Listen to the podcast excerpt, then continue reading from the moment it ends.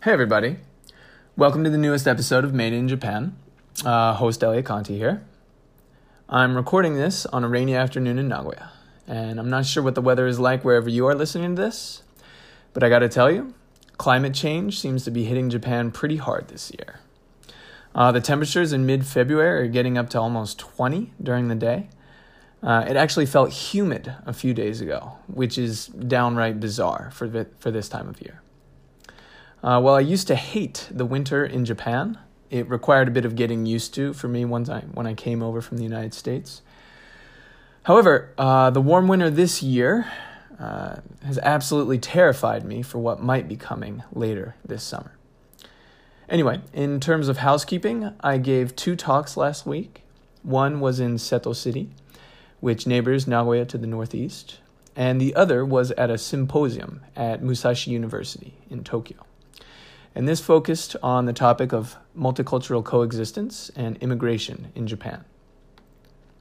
Dr. Angelo Ishii, a Brazilian sociologist and also previous guest on the podcast, was one of the coordinators, and I believe the primary reason for my invitation. Uh, if you haven't listened to the episode with Angelo, I definitely recommend you go back and do so. He's a fascinating guy. So, uh, three foreigners and I, um, selected as, quote, intercultural linking agents, uh, presented on our various activities, both business and otherwise. And w- this was followed by a panel discussion. It was actually an extremely stimulating, motivating afternoon uh, for me to see the ways in which each presenter has managed to navigate Japan and now empowers other foreigners and their surrounding communities all prime examples of what I refer to here as making it in Japan. Anyway, one of the other presenters at the symposium was Mr. Yue Jong Duan, uh, who is my guest today.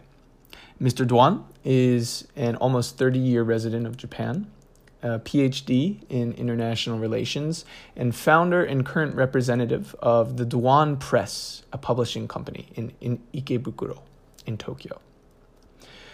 Mr. Duan's story is the epitome of making it in Japan. He came here unable to speak the language, was extremely handicapped financially at first, and faced many hurdles starting off. However, through tremendous hard work and perseverance, he was able to overcome these obstacles and began publishing a monthly periodical while he was still in graduate school. He officially established the Duan Press in 1999 and to date has put out over 400 books, mainly dealing with Chinese Japanese relations. Outside of his publishing company, he is also very well known throughout the Chinese expat community in Japan and holds various speech contests, fundraising activities, and even a Chinese language group every weekend in Ikebukuro. Currently, he is fundraising to provide supplies to the victims of the coronavirus, which is ravaging his home country. And he commented during the episode that he has been extremely touched so far by all of the support he has received from various contributors. The walls on the first floor of his company, where we recorded the podcast, are covered entirely with newspaper articles and bookshelves. It's a charming environment befitting of his media operation. As a person, Mr. Duan himself is very warm he also has a, a human quality that comes out right when you meet him. Uh, his belief in social service is quite strong, and he focuses all of his business efforts as a publisher to disseminate information to help improve the relationship between Japan and China. Talking to him was a learning experience, and I'm grateful to now consider him a friend. Of course, I'd be remiss not to thank Angelo once again for bringing us together at the symposium last week. I hope you enjoyed the episode. It's in Japanese, by the way. And feel free to contact Mr. Duan if you are interested in him or his publishing company. The links are posted below. To conclude, my condolences to all of those affected by the coronavirus and sincerest, sincerest wishes for a speedy recovery. In peace.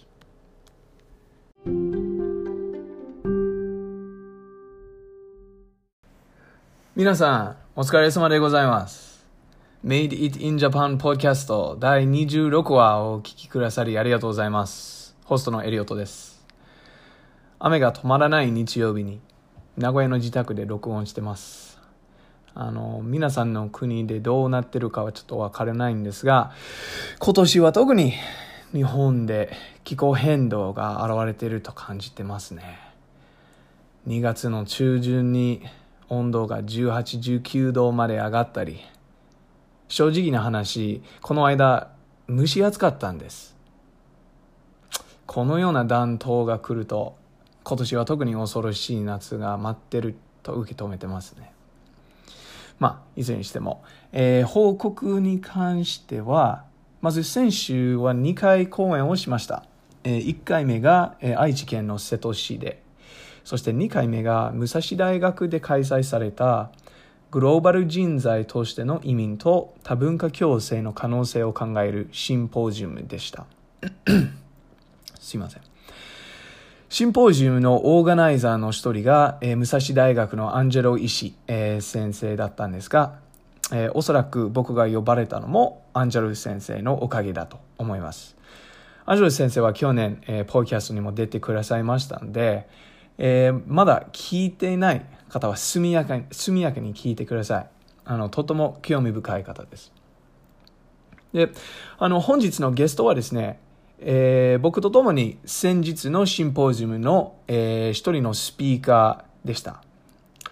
えっ、と、ダン・ヤクチュっていう方です。で、簡単に申し上げると、えーダンさんはほぼ30年前に中国から来られ、日本で博士号を取得した後に、日本教法社っていう出版社を設立し、現在代表を務めている方です。日本教法社は、えー東京の池池袋にあり、えーこれまで主に日中関係をテーマにした書籍を約400冊出してきている、えーあの本当に偉業ですねでただ、えー出版業以外でも、えーダンさんは、まあ、東京の中国人コミュニティの中で広く知られており、えー、とスピーチコンクール募金活動そそして、えー中国語、えー交流サークル、えーという形でローカルにも、えー還元しておられる方です。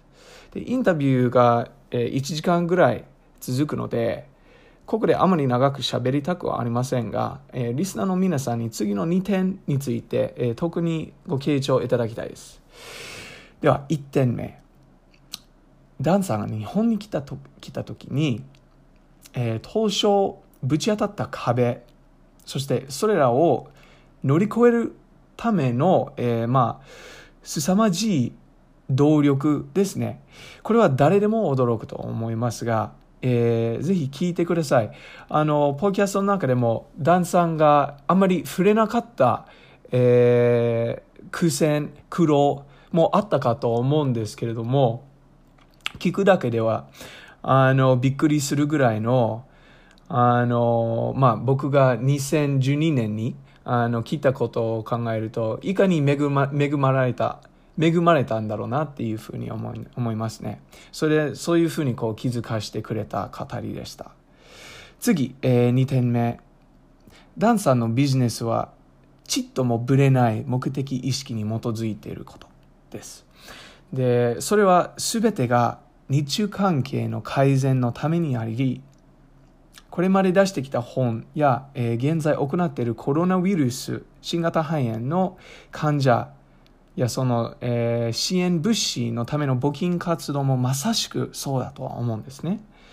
でダンさんも、えーこれを説明してくださった時にいや本当にもう素直に感動しました。実は僕も録音を聞き直した時に素晴らしい素晴らしいとしか返さない僕の語彙力の貧弱さが恥ずかしかったんですがまあその語りその純粋な思いに刺さったのは事実ですね。ということで、えー早速に本番に入っていきましょう。あの引き合わせてくださったアンジェル先生 Obrigado。どうもありがとうございます。そしてダンさんに、えー連絡してみたいリスナーの皆さんのためにホームページのリンクをディスクリプションに記載しているので、えーとにかく遠慮しないでください。で最後に、えコロナウイルスの患者の皆さん。そして、まあ、それから影響を受けてしまっている皆さんにお悔やみを申し上げると同時に、えー速やかなご回復と今後のご健康をお祈りします。では。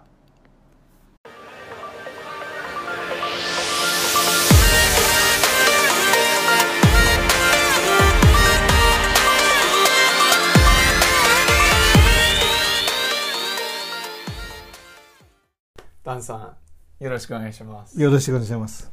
あの会ったばっかりでもう1週間だけにこういうふうにもう会社に歓迎してくださるっていうのはとてもありがたく思います。ありがとうございます。いや、こちらこそ本当にで、あの、わずか1週間に1回目の、あの、会うですね、とても感動して、とえ。ても感謝してます。いやでもあの先週はリスナーの皆さんはわからないんですけども、ダンさんとの出会いは、はい。む武蔵大学でのシンポジウムだったんですね。で一緒にあのスピーカーとして、はい。4人のスピーカーの中の、まあ、私とダンさんが、はい。一番最年長の方。ででそうですね。でそこでまああのお互いに、はいまあ、それぞれの活動に興味をはい。持って、まあ、今回は私はその取材を依頼させていただいてますけど、はい。とてもあのいろいろとねあの日本に住んでる外国人としてはもう大先輩に当たりますしなおかつ恥ずかしい。いやいやいやいや。あの恥ずかしいことではないでまたそれ以上に僕が特に興味を持っているのはこの出版業はい。で大成功されているいや、大成功とは言えないです。いやいやいやいやまあ後褒でいやいや 僕から見るとねあの大成功されているようには見えましてはい。なのでそのストーリーですね、はい。そしてダンさん個人について、ぜひ聞かせていただければなと思います。了解しました。はい。ありがとうございます。よろしくお願いします。はい。はい。えーということで、ちょっと自己紹介はいの方をもしお願いできれば。はいはい。もちろん。はい。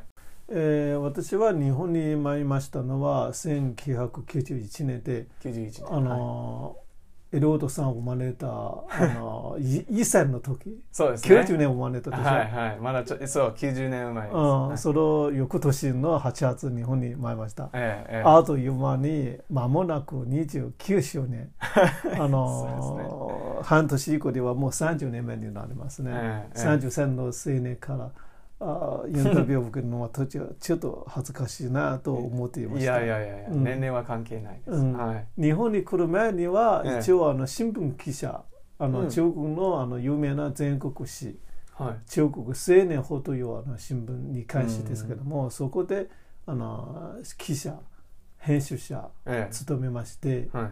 えー妻があの、えー89年うん。日本に留学をしましたのではい。それで妻からあの誘いもあって、えーもう86年結婚してたですから、あいのもしえー日本に来ないと別れるかもしれないといった 心配もあってなるほど。はい。それで遠距離は大変です、ね。そうそうそう大変ですね ええそれであのやっと91年日本に、えー参りましたその時、やっぱり中国と日本の経済の格差は大きかったので、えあのね。日本語的な年齢も33歳ですしえあの人脈もないそれでやっぱり、うんほこちらとしてはすごく心配ですよ。えうん。まあそうですよね。本当に行くかどうかちょっと迷っていたんですよ。え一応中国ではあの新聞記者でしょ仕事仕事メモがああの社会的地位もあの中国においてはもちろん今も、あの新聞記者の人では憧れているんですが自分も大好きですし、ええ。ー迷って迷ってやっぱり最終的には決断して、ええ。私自費あの個人の借りでね。あの日本に参りました。ええ。最初に来られたのはここ東京ですか、えー最初はあそう東京ですけども、うん。住んだところはあの山手線の巣鴨駅。巣鴨駅、ええ。このええ池袋の近くに住んでまして。来る途中に通りました。そう日本に、えー参りましてまず最初はこうあの日本を勉強して、はい。一応大学院のあの研究生としてうん。1年半くらい在籍してそれあのあとは93年から、えー、95年の3月までうん。修士課程にうんうん入りまして、修士学位取得したんですよ。はい。駒沢大学という駒沢大学。まあ大学。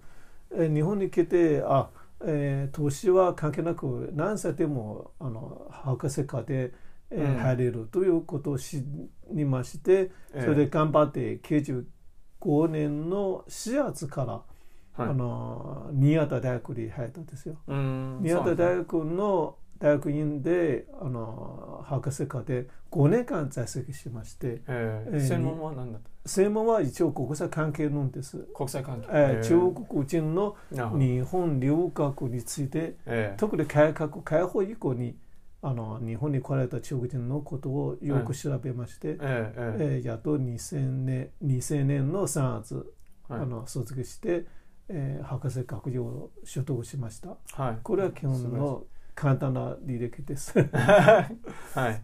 で日本に来たばっかりの頃にその心配してたっていうか日本に来る前に心配してたとおっしゃったんですね。うん。で実際に日本にやってきて、うん。あのいろいろなハードルであったり困難にぶち当たったんですか？あもうもちろんそれはたくさんありますまず一番はやっぱりえ言葉の問題ですね、えなるほど、言葉。えええ日本語ゼロでしょ？え ゼゼロのままにゼロのまま。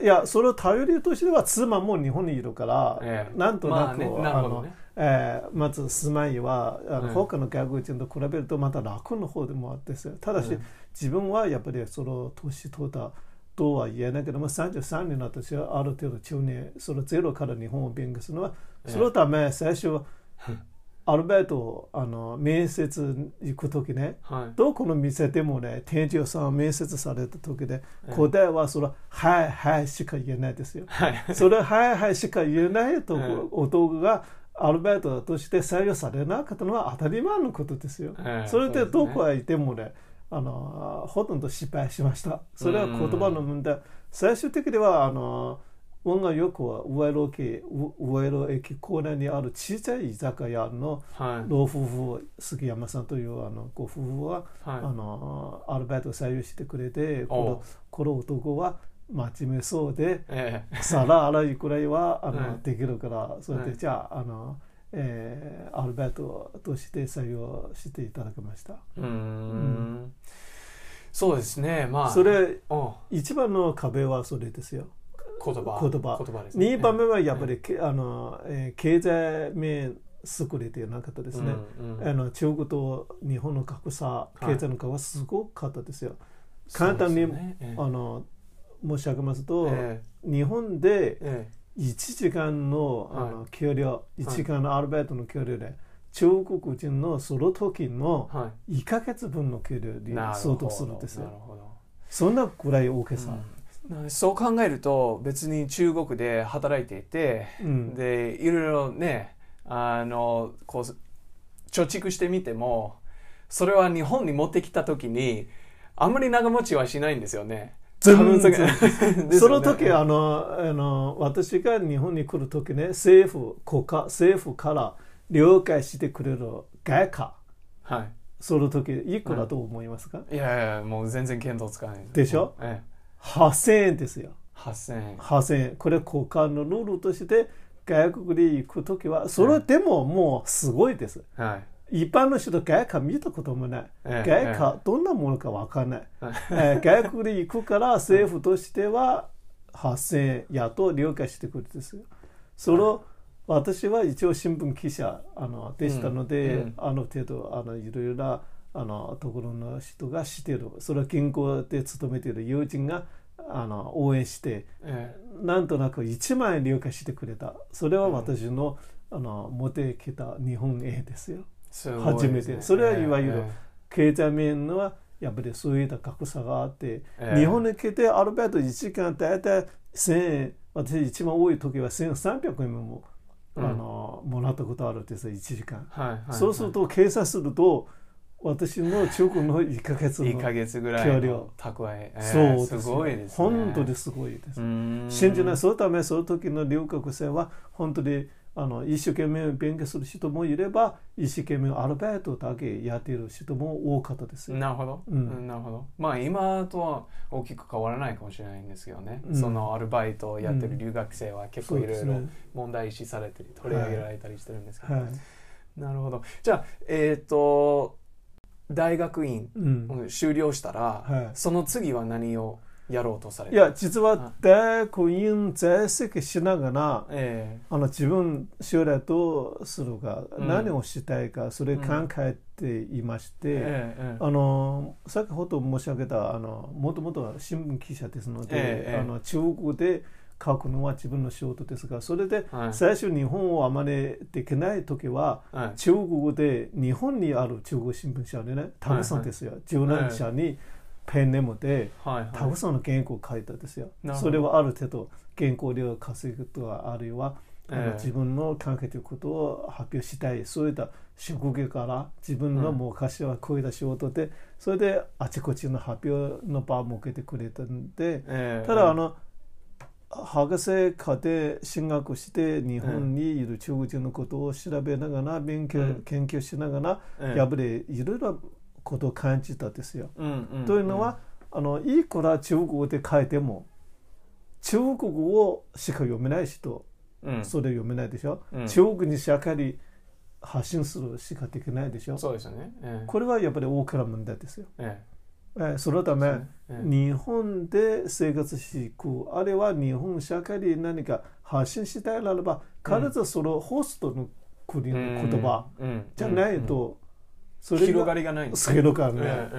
そのためしかもその時私のあの感じたことは日本のマスコミ、うん。あの外国人に関する報道であの、はい。マイナス面の報道が多かったですよ。えー社会面どこでもその犯罪のニュースとか特に中国人は治安のことが、ええ中国人はあのえー犯罪者イコール犯罪者といったイメージも、はいあのある程度作られたのでそれを見てやっぱり心配で、うん。うん。私の周りの中国人友達優秀な人多いですので、はいはい。日本の国際化にも貢献している、そういった面もっと取り上げてほしいなということ、ええ。自分はぜあの博士課程在籍しながらはい。何をかどんなことをししたいかそれを、ええあの作ったですよ。なるほど。作った結果やっぱり自分が何かメディア作りたい。うん。あ調べたら日本は芸能の自由で新聞社出版社何でも作っても簡単あどう言ってもあの自由です。とにかく何も制限もない、なるほど。なるほど。うん、じゃあメディアの方で。そうメディアで。うん。やっぱりもともと自分のえあのもともとの仕事でしょ。えそれはやっぱりある程度自分の得意えうん。あの発揮できるじゃないですか、まあそうですね。えーえ言語言葉は違いますけどもただ基本の考え方え日本社会あるいは日本と中国語、あるいは日本と世界。えええーどんなあの付き合い方か。そういった面から私たち何かできないかな、自分のビジネスも将来もつながっていくかなと思っていました。なるほど、うん。うんじゃあ、えーそこのメディア、うん。ね、領域には可能性があることをまず見出して、はい、でそこからどのように動くんですか？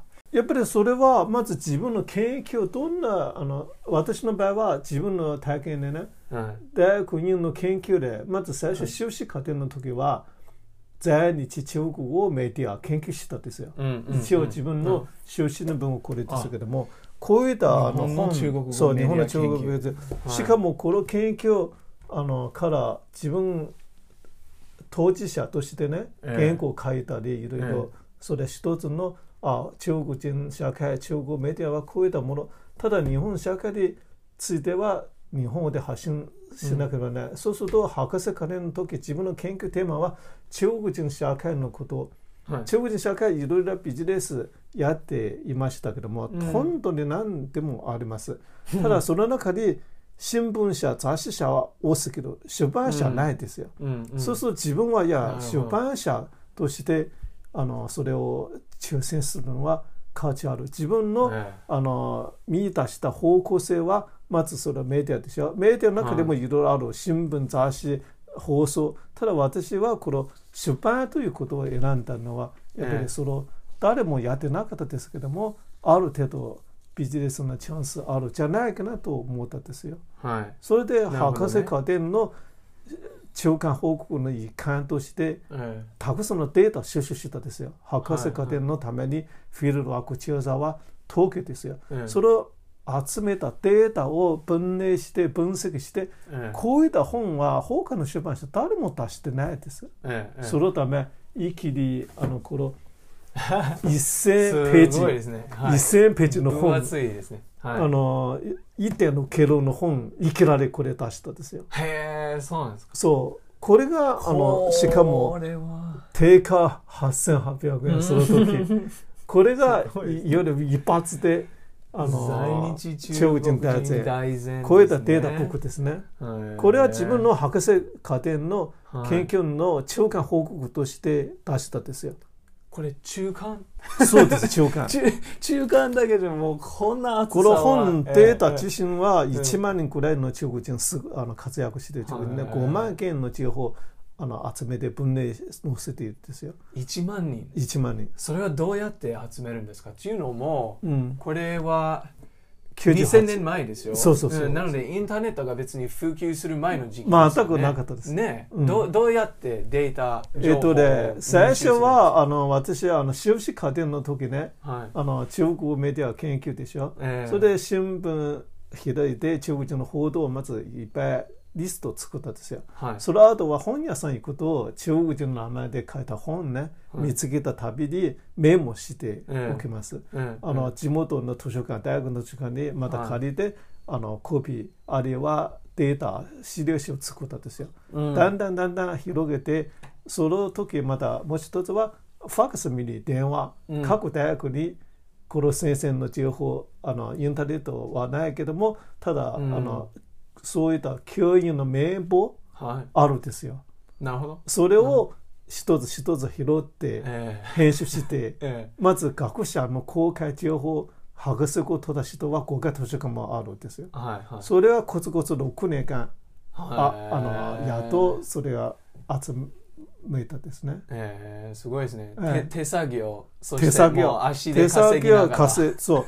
あのワープの時代ですよ。ワープの、あの、ええコンピューターはないです。よね。そう。あの最初は手かけてた。あのメモ帳、ねあのカード資料カードをあの、えー一枚一枚ずつそういったものを手かけて手帳に、えーどこへ行ってもねとにかくあの、えー電車の広告見ても中国人の名前見つけたらあれははい。新聞の見たし、あれを記事でねとにかくメモするんですよ。なるほど、うん。すごい膨大な作業ですね本当に。そのためこの本編集あの、うん。の6年間に1回救急車運ばれた。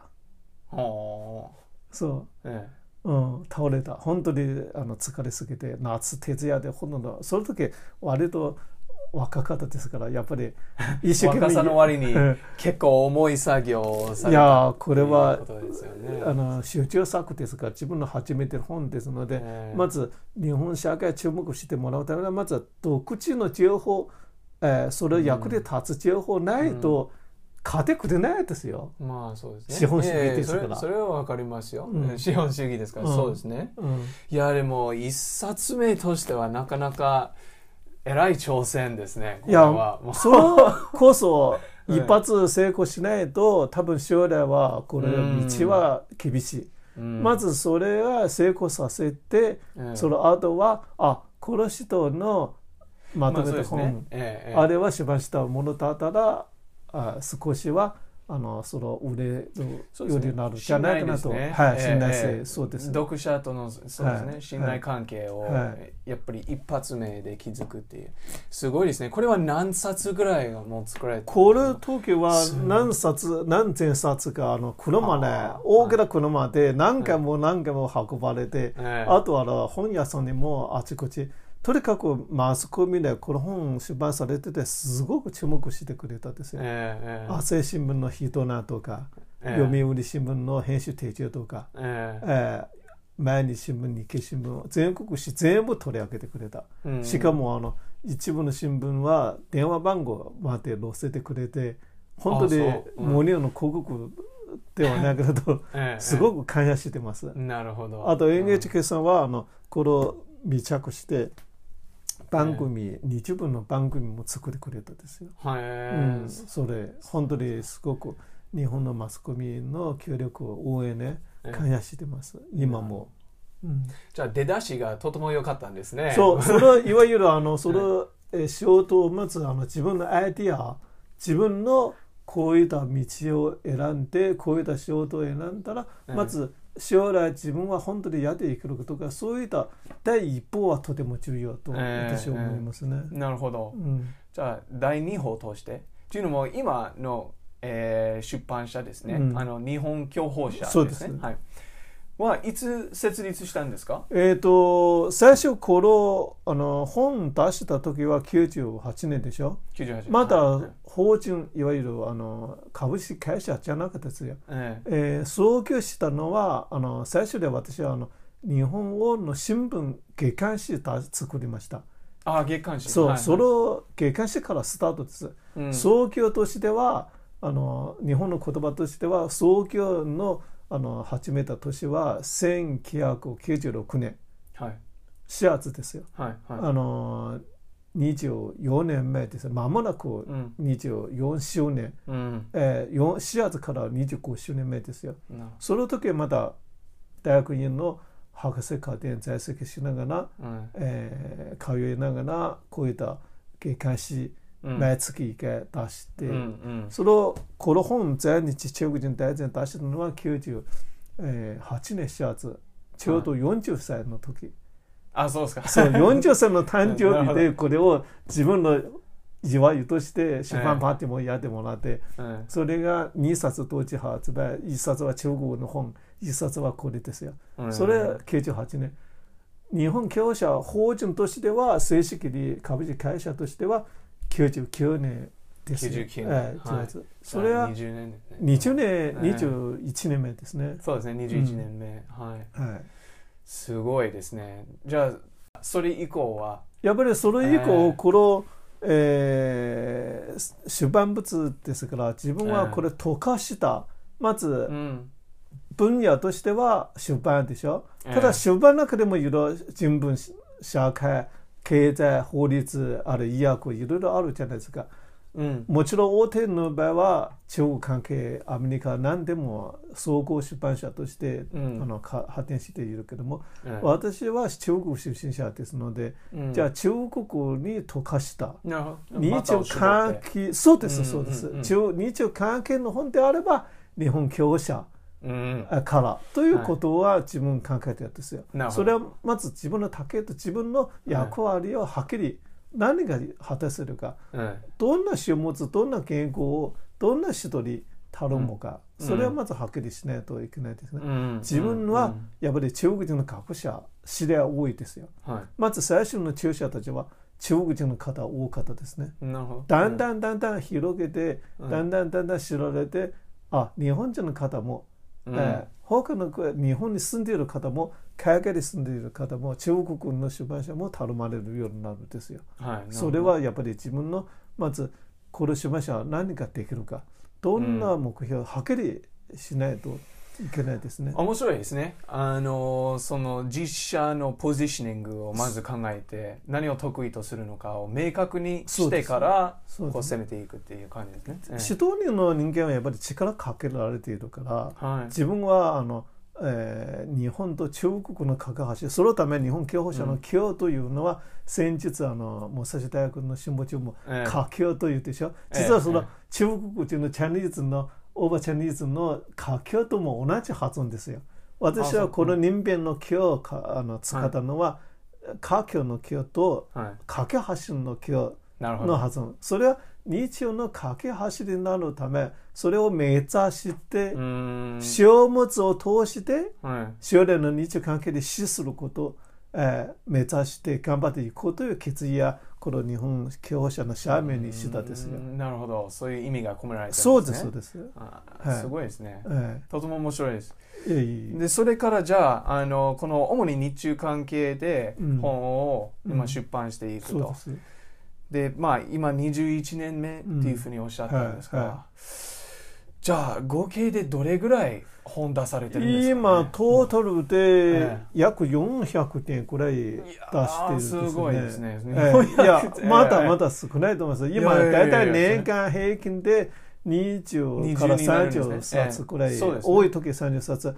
ただ最初創業したばかりの時は年間せいぜい3、4冊くらいですよ。まあまあだんだんだんだん多くなって、ええ。おあの今21年でしょ400冊くらいあはあ。の平均してちょうど1年間20冊くらい。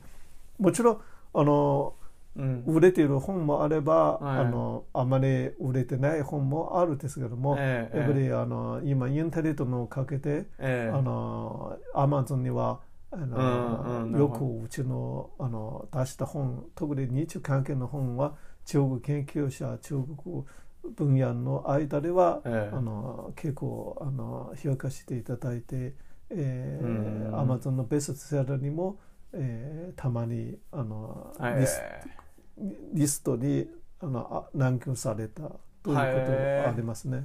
すごいですね。うん。それでも自分がもう成功してるとは言わないいやいやすごいいやいやまだ小さいです、ね。いやはい謙遜じゃない本当に。ええすただ日本はこういった出版物で私から見るとやっぱり私の原因点としてなぜこの出版社やりたいか、うん。もう一つ実は原因あるんですよ。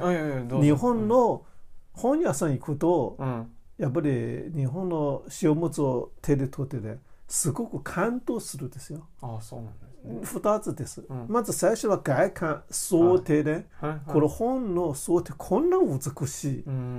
これは見せられたですね。すごくうんあの日本の本に。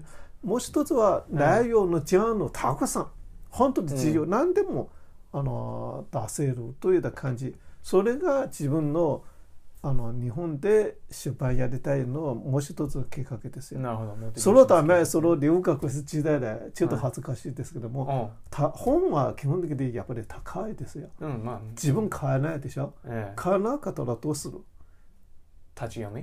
立ち読みと、まあ、もう一つは もう一つはええ地元の図書館、はいはいはい。あの通っている大学の図書館にリクエストするんですよ。はいはいはい。読みたい本ね、リクエストすれば日本の図書館ね、こんな素晴らしいですよ。はいはいはい。まあそうですね。ほとんど買ってくれる。ええそのため私が地元の図書館の あのスタッフと仲良しでして、ええ仲良しでなって、あのダンさんから注文あればすごくね応援してできるだけうん満足してくれる、させてくれるというふうに私読みたい本欲しい本でリスト渡したらあちこち。取り寄せてくれる。取り寄せて買ってくれる、それは地元である程度もう有名になって、うん。あの本を借りるあのトップはいわゆるそれ10年になったですね。みんな知っているより、その時私はまだ自分の体験であの、面白いあの話ですけども、ええ中国の新聞にで原稿書いて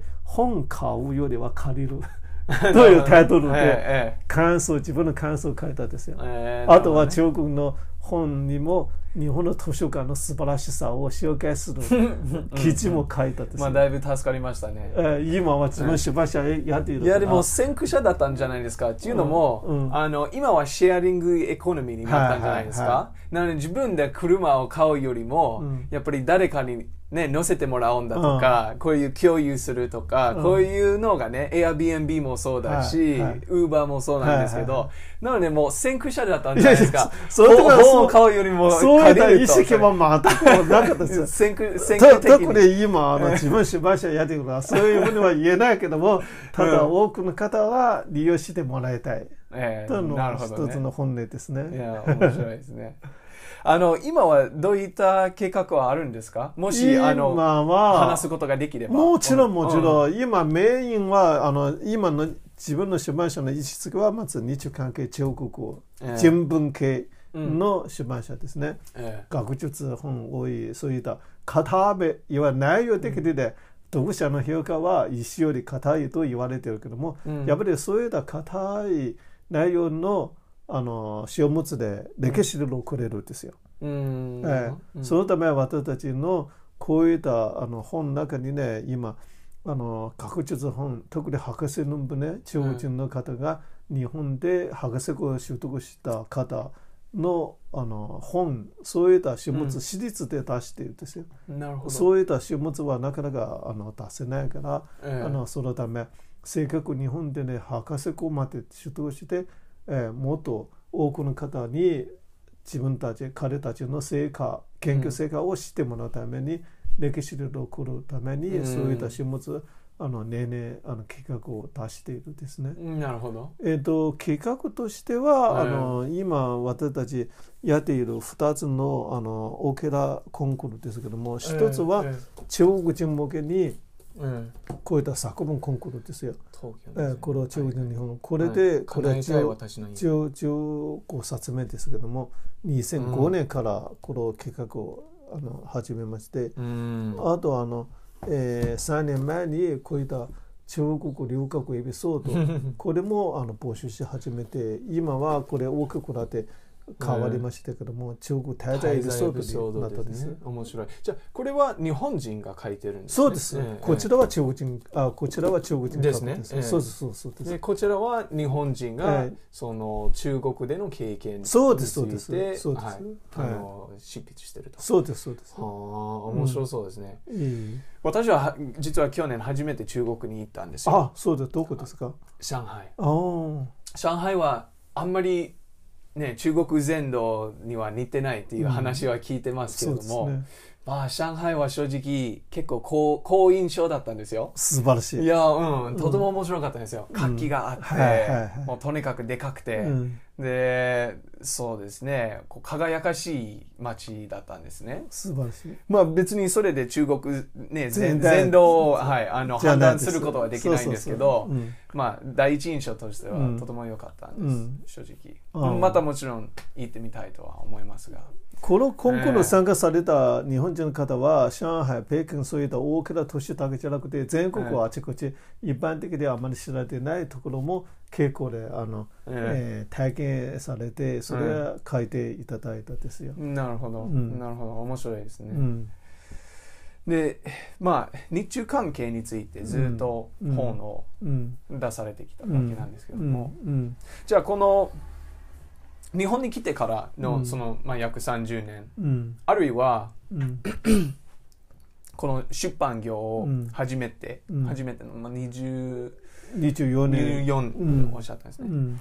の間にこの日中関係はうん。どういうふうに変わってきたんですか、もちろんあの変化はもうとてもあの大きかったですね。ん。あの最初申し上げた中国と日本の経済の格差格差ね。まずこの経済面の変化はもう誰でも分かるように、うんうんえー2010年はもうすでに日本と、えー中国の経、えー GDP のあの全体の収入ねあのそれはもう3位と2位変わったでしょ。そね。えーそれは一つの、えー転換点と言えるんですけども、うんうんそれは経済の変化と同時で私感じたのは、うん。日本人の意識の変化。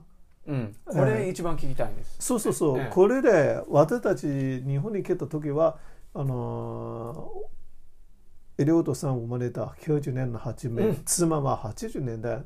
えー私のもっと私よりもっと早く日本に来た人は、もう80年の初めですよ。うん中国人の日本留学のブームとしては8年の初め、うん私が私費留学ですね。政府の金じゃなくて自分の金ではい。海外で行けるようになったのはその海外を開放のをかけてええ。その日本に留学をされた方一番多いのは実はその80年の初め80年の中、えー半ばくらいということは一番多かったですよ。もうすでに30数年前ですけども。えええその時のもちろん日本にいる中国人はあの人数も10万とかえはい。20万くらいですが、えやっぱり日本の経済もすごくあのバブルでしょ。バブルの後で成え長されて、うんち日本人の方の中国外国人に外国人を見る目は違いますよ。うん私は自分のあの博士論文の中にも書いてあるけども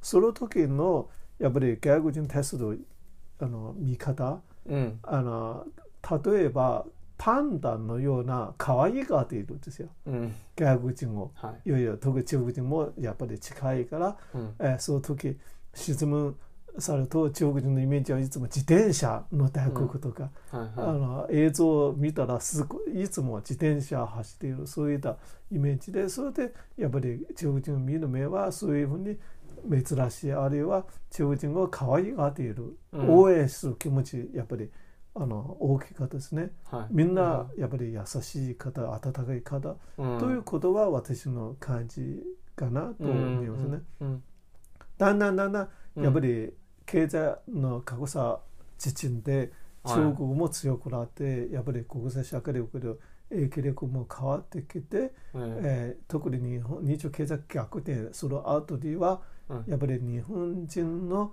中国をち中国人を見る目中国を見る目は大きく変わりましたね、ええ。厳しくなった。厳しくなって、えーええ。一番のうん。あの分かりやすいのは、えっと、ある民間調査とそれから政内閣府の民間、えー内内閣府の調査毎年中国に対するイメージうん。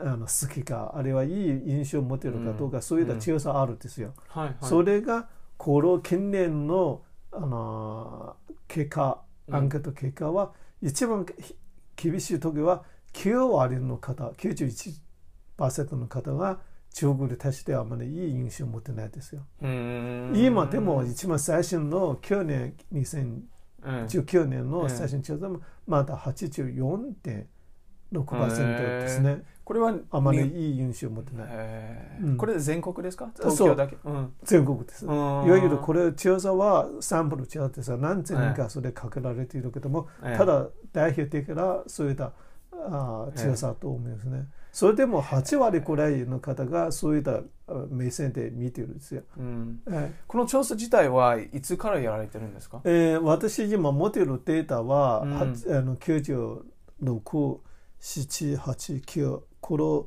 えー、4年間のデータは、うんあの持っているんですよ。その前にもあります。え日中国交回復の時はもちろんちょうど逆ですよ。うん約8割の方が中国に対してすごくいい印いいい印象を持ってる。うんなるほどね。そうです、かそうです。そうなんですか、はい。もうそこまで厳しくなったっていう。そうです、そうです。もう一つは今、中国で行く、あの旅行で行く方も、エリオットさんは上海に行かれたでしょ、え中国に行かれた日本人の方で一番多い時は400万人近いですよ。えへえそれはいつ一番多い時、ですかもう多分、えー、7、5、6年前はいですよ。はい一番多い時は。はい今はもう200万人切る。今年はあのこの肺炎の問題、もうああの期待できないけども、まあね去去年のええ1年間で、あの中国人は日本に来られた中国人ね、900 900 959万人ですよ。はい。950万人以上、1000万人近いですね。はいはい。すえごいですね。ー日本人方はわずかに100数十万くらいですよ。なるほど。じゃあ非対照的な。全然あのうん変わりました。はい。日本は、まあ、今年はオリンピックがあって、うん。若干増えるっていうかかなり増えると予想されてるんですけども、うん。日本のその訪日来客ですね、うん。でもどうでしょう。昨年は3000万人とかそれぐらいだと思ってて、はい。そう考えるともっと。900万人が中国から来られてるっていうふうに考えると、うん。じゃあ日本に来るあの観光に来る外国人の約3人。に1人そうですいや、その900はあ万、950万人は大陸出身者だけですよ。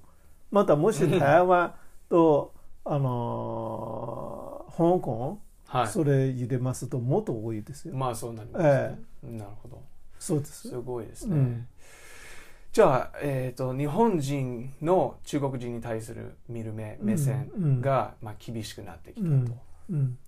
それは肌感覚としてあります、もちろんありますあのー最初やっぱり中国人の、えーに対してその、えー接し方とかあるいは、はい。その応援する気持ちとかすごくあの皆さんあの、えー温かい今もまもちろん私自身のあの付き合っている日本人の方はやっぱり温かい方あの圧倒的に多いですので、そのため私はその調査ね民間の強さ、アンケート強さ、なぜこんなにそのいい印象を持ってない人割合こんな高いか、うん。少しは信じられないとうん私はショックですけども、うん。うん。ただやっぱり肌で感じてるのはあの今でもこの池袋でもうん。外国人に部屋アパートねうん。貸さない貸したくない人、うん。うん。あちこちあるんですよ。ああそうですね。それやっぱりそれは間違いない。あとあの将来会の回覧板私はこの前のあの新聞注文の時、はい。あのつばで言ったのはまはい。ず隣の外国人と付き合ってください。将来会の回覧板はまず回してくださいと言った、ええええあのおっしゃいましたね。ええ。提案しましたけども、え今もあの将来会入ってない外国人中国人ももちろん多いえですけども、うんそういったあの将来会の付き合いええ。まずあの以前そんなに変わってないところ結構ありますね。なるほどなるほど。うん。じゃあそのえー個人的な付き合いがなかなか深まらない中で、うん中国に対するメディアからのイメージであったり、うんうんまあ、そればっかり見てて、うん。じゃあだんだんだんだんうんその中国人に対するうん。見る目が厳しくなってきたっていう、そういう結果ですかね。はい、うん。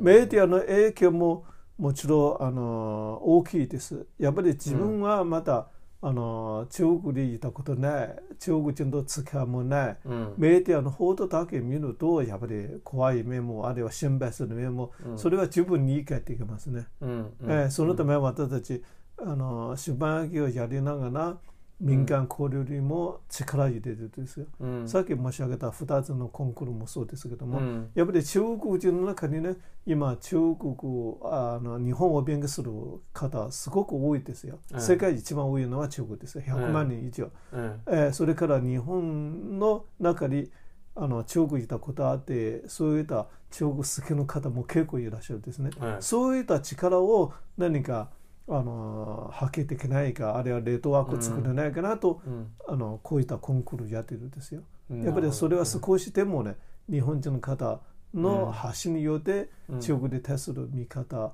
変わってほしいし印象変わってほしいし、うん。あの本当に今回のあの肺炎の問題で新型肺炎日本からの支援ねすごいですよ。うん。こういった動きは日中関係にとっては将来ねすごくプラスになると私はすごくあの、うん。期待しているんですね。そうまあそうですね。あのこの新型肺炎のところでもね、うんまあ、僕の周りだけではないと僕は思うんですけどでうん。もやっぱり一つ私は日本社会から感じるのは、うん。何か中国からねその中国発祥の、こういうのがね、うん。えー出てきた時には割とすぐにその決めつけの目で中国を見てしまううん。傾向がうん。あると思うんですよね。うん。え今回ただ日本側は今回今までね民政府民間企業団体そういったあの温かい支援うん活動ね、ものすごく中国人の心で、ええ。あの感動されたんですよ。それはあの、え本当に素晴らしい。あの、これであの今回の肺炎の問題はもちろん中国だけじゃなくて世界にもあの大きな影響あの被害被害を受けられたんですけども、日中関係にとってはもしかしたら一つの改善するあの、うん。いい材料になるきっかけになると私は思います、ね、長期的に見ればね。そうですそうです、ええええ。うん。まあそうですね。その災害であったり、うん。ねあのやっぱりに、まあ、人間のその命に関わるようなことがあったりとかね、えーうん。すると結束力が強まることもあるんですよね。そうです。そのためやっぱりあのはい私たちのこういった出版社やっている人間としてはまずこれ1年何かあったか特に日本からの新しい支援うんの活動を形になって本作りたいですよ。今おあのついあのエリオットさん来られる時私たち今日本社会でメディアで発信したのは日本新型肺炎中国とともに戦う日本からの支援レポートを今募集し始めたんですよ。素晴らしい。そういったあの皆さんの支援活動を一冊本になってそういうふうにね将来さっきおっしゃったように何年こう振り返ってその時、うん。日本側はどんな支援したか、どんなことしたか、日韓関係でどんな影響を与えたか、うん。それはやっぱり必要かなと。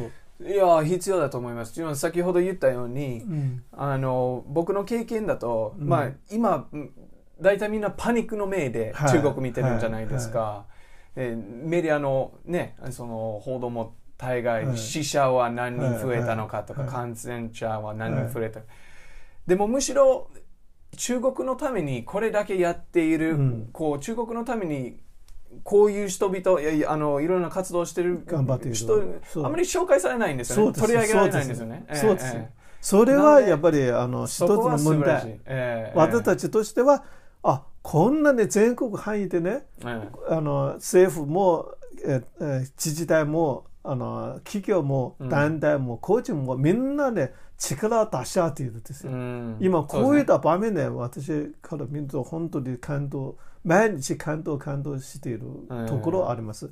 そのためあの出版社の責任としてやっぱりこういったあの支援活動を記録してまとめて一冊本になるのは当たり前必要かなと思っているんですね。それは本当に素晴らしい、うん。えやっぱりメディアはショッキングなことであったり、うん。えーっとややネギティブなことだとか、うん。えー恐怖だとか、うん。これ売れるんじゃないですか、うんまあす割ともちろんそれ中国批判もそうです。本屋さんに行くと今ね。中国パシングの本多いでしょ。ねね売れるんじゃないですか、ええ。でもむしろそのメディアという自分のプラットフォームを使って、うんいいところ改善しようとしてるところ、うん。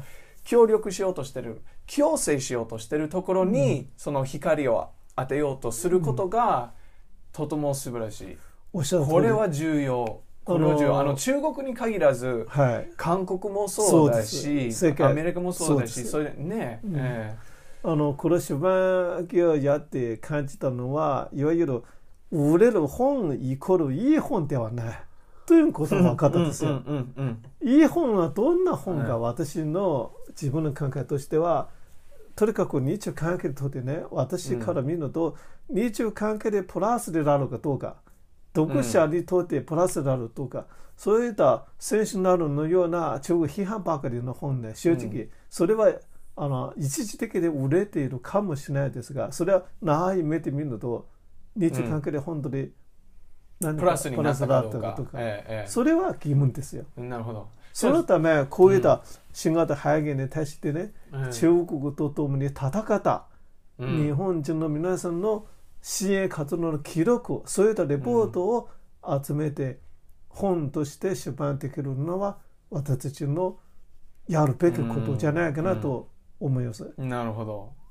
もちろんこの本は売れている売れるかどうかそれはあのあの関係ない。関係ない。うんなるほど。ええーそれを記録する人間出版社必要とうん。私はすごく信じています。なるほど。じゃあその強い信念を持って、うん。この出版業をなさっているのは素晴らしい、いやこれはやっぱりうんあの最初からいわゆる自分の原点ええ。あの日本に来られて日本の方にたくさんお世話になって恩返しとは言えないけども、自分の持っている力まず何をするか、それは出版社の位置づけ出版社を目指すところははっきりしているですから、なるほど、うん。ええ日中関係にプラスであること日中関係将来の日中関係に資することを目指して頑張っていこうというのは自分の目標ですね。うん。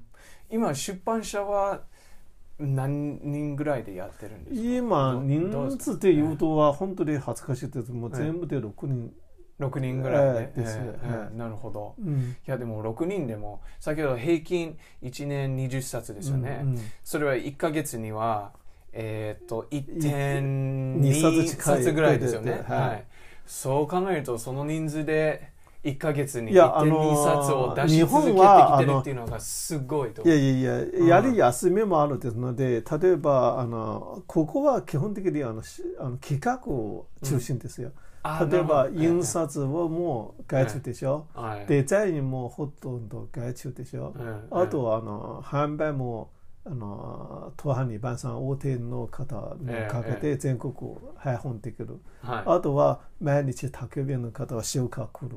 それからあの、うんえー運送会社の名刺あのうちの本社を貸す時毎日運んでくれるんですよ、うんうん。そういった面でサービス十分あの便利ですからそれを生かして、うん。えー特にあの中国のような大出版社というと何百人何千人じゃない日本は中小の,、はいあの一人でも出版社できるからそれは、えー基本的に企画をあのどんな、あの企画をあの出すかそれは中心にしていますね。まあでもそれで全然いいんじゃないですか。自分の強み、そしてやりたいことを生かしたビジネス形態ですよね、はい。そうです。ええええ。面倒な面倒なところを外注して外注してそう。そうそうえそう、はい楽しみながら自分の力を発揮できる、しかも自分やりたいことをまず実現できる形でなる、はい何でも形ですよ、うん。やっぱり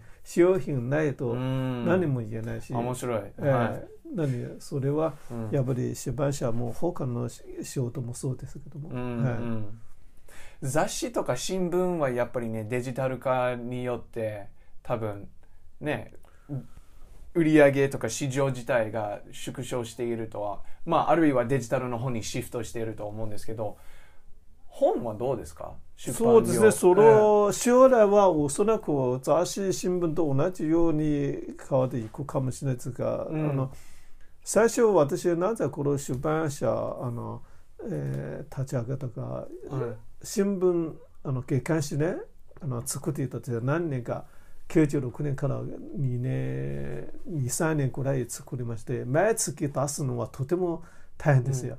コスト、名、印刷、うん。仮に1000部、2000部あの印刷してもね、毎月定期的に出さないと、あの読者にとって信用なくなるんですが、これ大変ですよ、印刷のコスト、あと、うんうん。購読者あのの確保、あとは箱のノート、あんまりないですよ。はい。そのためあのやっぱり出版社はあの原稿を集めたら原稿を確認したら印刷中に発注する。緩めであのスケジュールとしては、うん。えーそうするとやっぱり出版社の方がやりやすいかなと思ってこの20年発展してきてデジタル化、うんあの時代になっているけどもうちもあの一部の本はあのデジタル版もあります。うんあのえー Kindle もあ売ってます。他の電子書籍もあります。なただやっぱりうん私は多分年取った人間かもしれない。その小物でどうしても紙の方があの、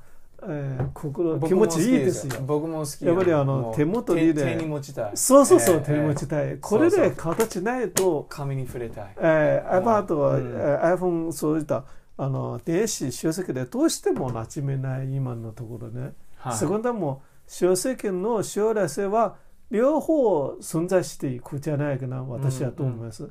うん。本好きな人この人間としてねやっぱり心のあの心癒される書物で特に製本も美しい印刷もすごく綺麗、うん。内容も心を動かせるそういったものあれば、うんこれで読むと気持ちいいですよ。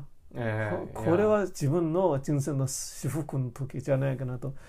デジタルの書籍は便利性あるけども、うん。ただ自分の本当の実物の書籍手で取る書籍と比べると、なんとなくあ劣りますね。経験として。そうです。僕は僕は思いますよ、もううん。僕は賛成です。そうですか。僕も若さの悪いのは古い人間かもしれないんですけど。でもそう賛成ですよ。唯一、うん。えーっと電子書籍が好きなのはうん、旅行旅行でしょ、うんうん。うん。でもそれ以外は僕も絶対に、あの手に持ちたいので、うんうん。そうそうそう。それいい習慣かもしれないですね。出版し続けていただきたいんですね、いやずっと。早くあのエリオットさんの本出させてください、まあまた、はい、企画しましょう。うん。あの最後に、うん。もう日本に来られて30年になるんですけど、うんうん。じゃあ日本に来たばっかりの外国人だとか、うん。日本に住んでみたいなと思ってる外国人うん。のためには、ね、何かアドバイスとか自分の経験から、うん。もし上限があれば、うん。ぜひ教えてください。あの自分の体験は参考になるかどうかは分かりませんけども私のこの30年間、あの約30年間ね日本に住んでみて、うん。やっぱり日本はあのえーとても住みやすい国ですので、うん。あの簡単に言うと登録すればあの認めてくれる社会ですよ。うんうん。これは素晴らしいですよ。うん。あの私の家にあのその日本語ゼロ日本英もゼロ日本人も人脈もゼロの人でもね、うん。あのある程度その日本社会でこんなにあの応援していただいたのでやっぱり、えあの自分は感じるのは努力すればあの認めてくれる社会すごく感謝していますが、ええええ。そのため若い方に対しては2つの言葉を送りたいですよ。あはい。一つは発信力、発信力。うんはい。発信力は何かというと、うんアイディアあって自分はこういった才能もあって、うん。こういうふうにやりたい。それ今この時代できちんとできるだけ、うん。遠慮なくうん。社会で発信する、うんうんえうんしてほしい。す。ごいです。はい。えエロードそのような方ね、こんな素晴らしい番組を作っていてね、ええ私初めて聞いて、今は本当に虜になってね、はい。この美しい声もすごく癒される。はい。そういった自分持っている才能ね、生かして何がやりたいか、ちゃんと相手で説明、PR するのはとても重要。はい。アイディアアイデアはとてもみんなあるでしょ、うん。自分の才能もそれぞれでしょ、うん。自分の得意はそうでしょ、たうん。ある人はこの語学力を生かしてね、うん。えーエロードさんのようにはわずか8年間こんな私の発音よりはるかにいい日本語。それでやっぱり自分の才能あるじゃないですか。一つの象徴、そうすると自分やりたいこと自分企画してしたいこと、持っているアイデアえうん。あのシェアして、ええ。多くの方の条件応援は支援もらえるんですよ。いはい。日本社会は、ええやっぱりそういった素晴らしさあるので、ええ。それは発信力もう一つ発信はやっぱり今インターネット時代 SNS,、うん。SNS 時代じゃないですが、うん。うん。マスコミの力ももちろん大きいですがえ。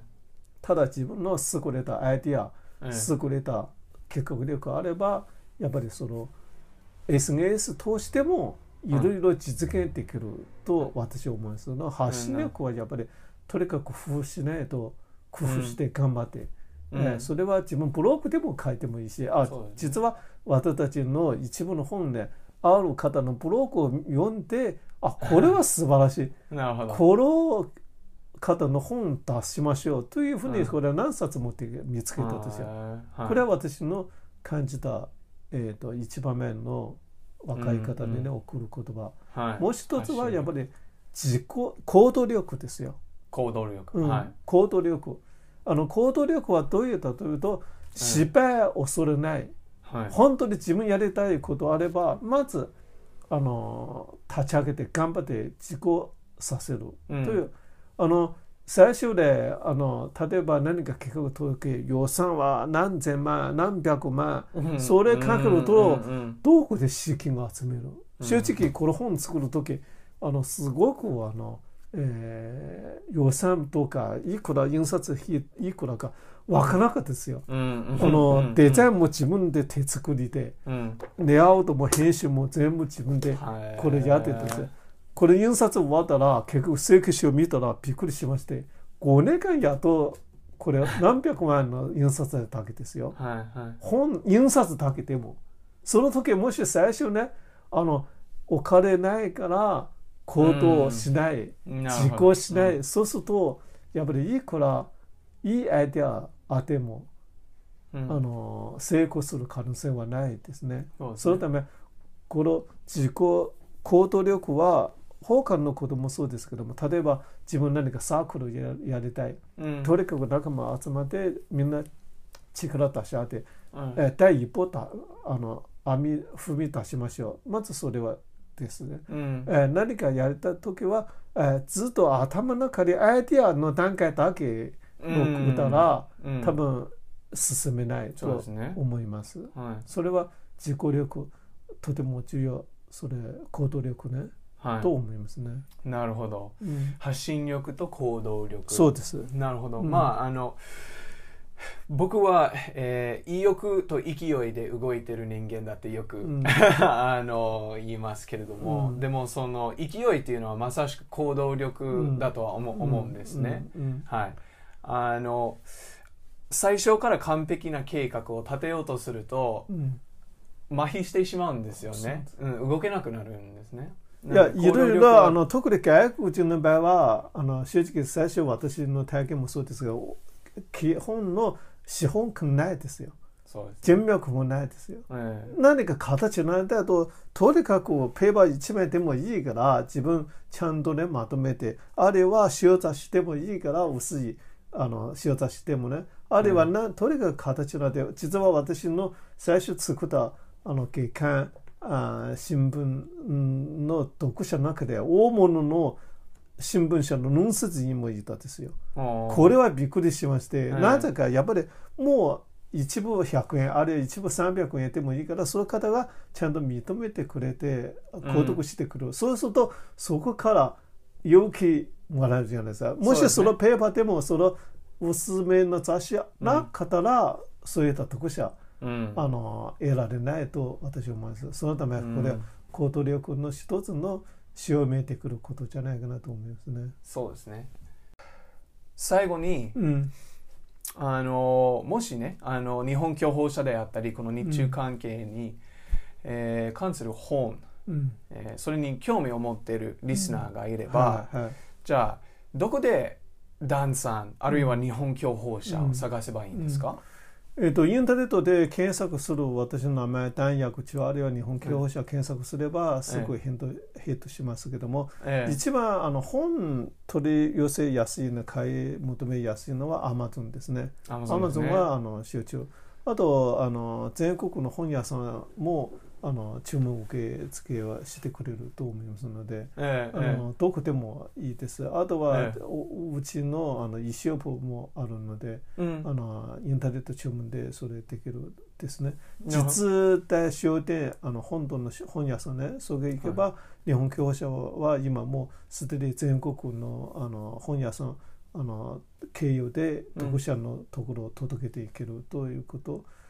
あと、ええええっと、インターネットの SNS、Facebook とか、うん。Twitter とか、そういったあの一番あと中国人よく使われるのは WeChat とか、はいはいはい。えーミニブログとかそういったあところもあのいろいろコンタクトはできるうんと思います。はい、えー一番ベストは、えっとホームページホームページであります。あります。はい。はいえー例えばこう会社についてあるいはダンさんに直接連絡したい場合はうん。もちろんホそームページのところがいいんですか、の問い合わせと問い合かわせインフォあのメールアドレスあるし、はい。はい、まあうん。わかりました、あと池袋にええ。もし来られたら池袋の、あの立教大学のすぐそば私たちは、ええ。あ今日は紹介しなかったですが毎週ええ日曜日午後、ああのそうですね。そう、はい。西池袋公園であの中国のあのしゃべり会立ち話のような形でもうすでに13年やっているんですけども、はい。それは無料で誰でも参加できるのでこれは、はい。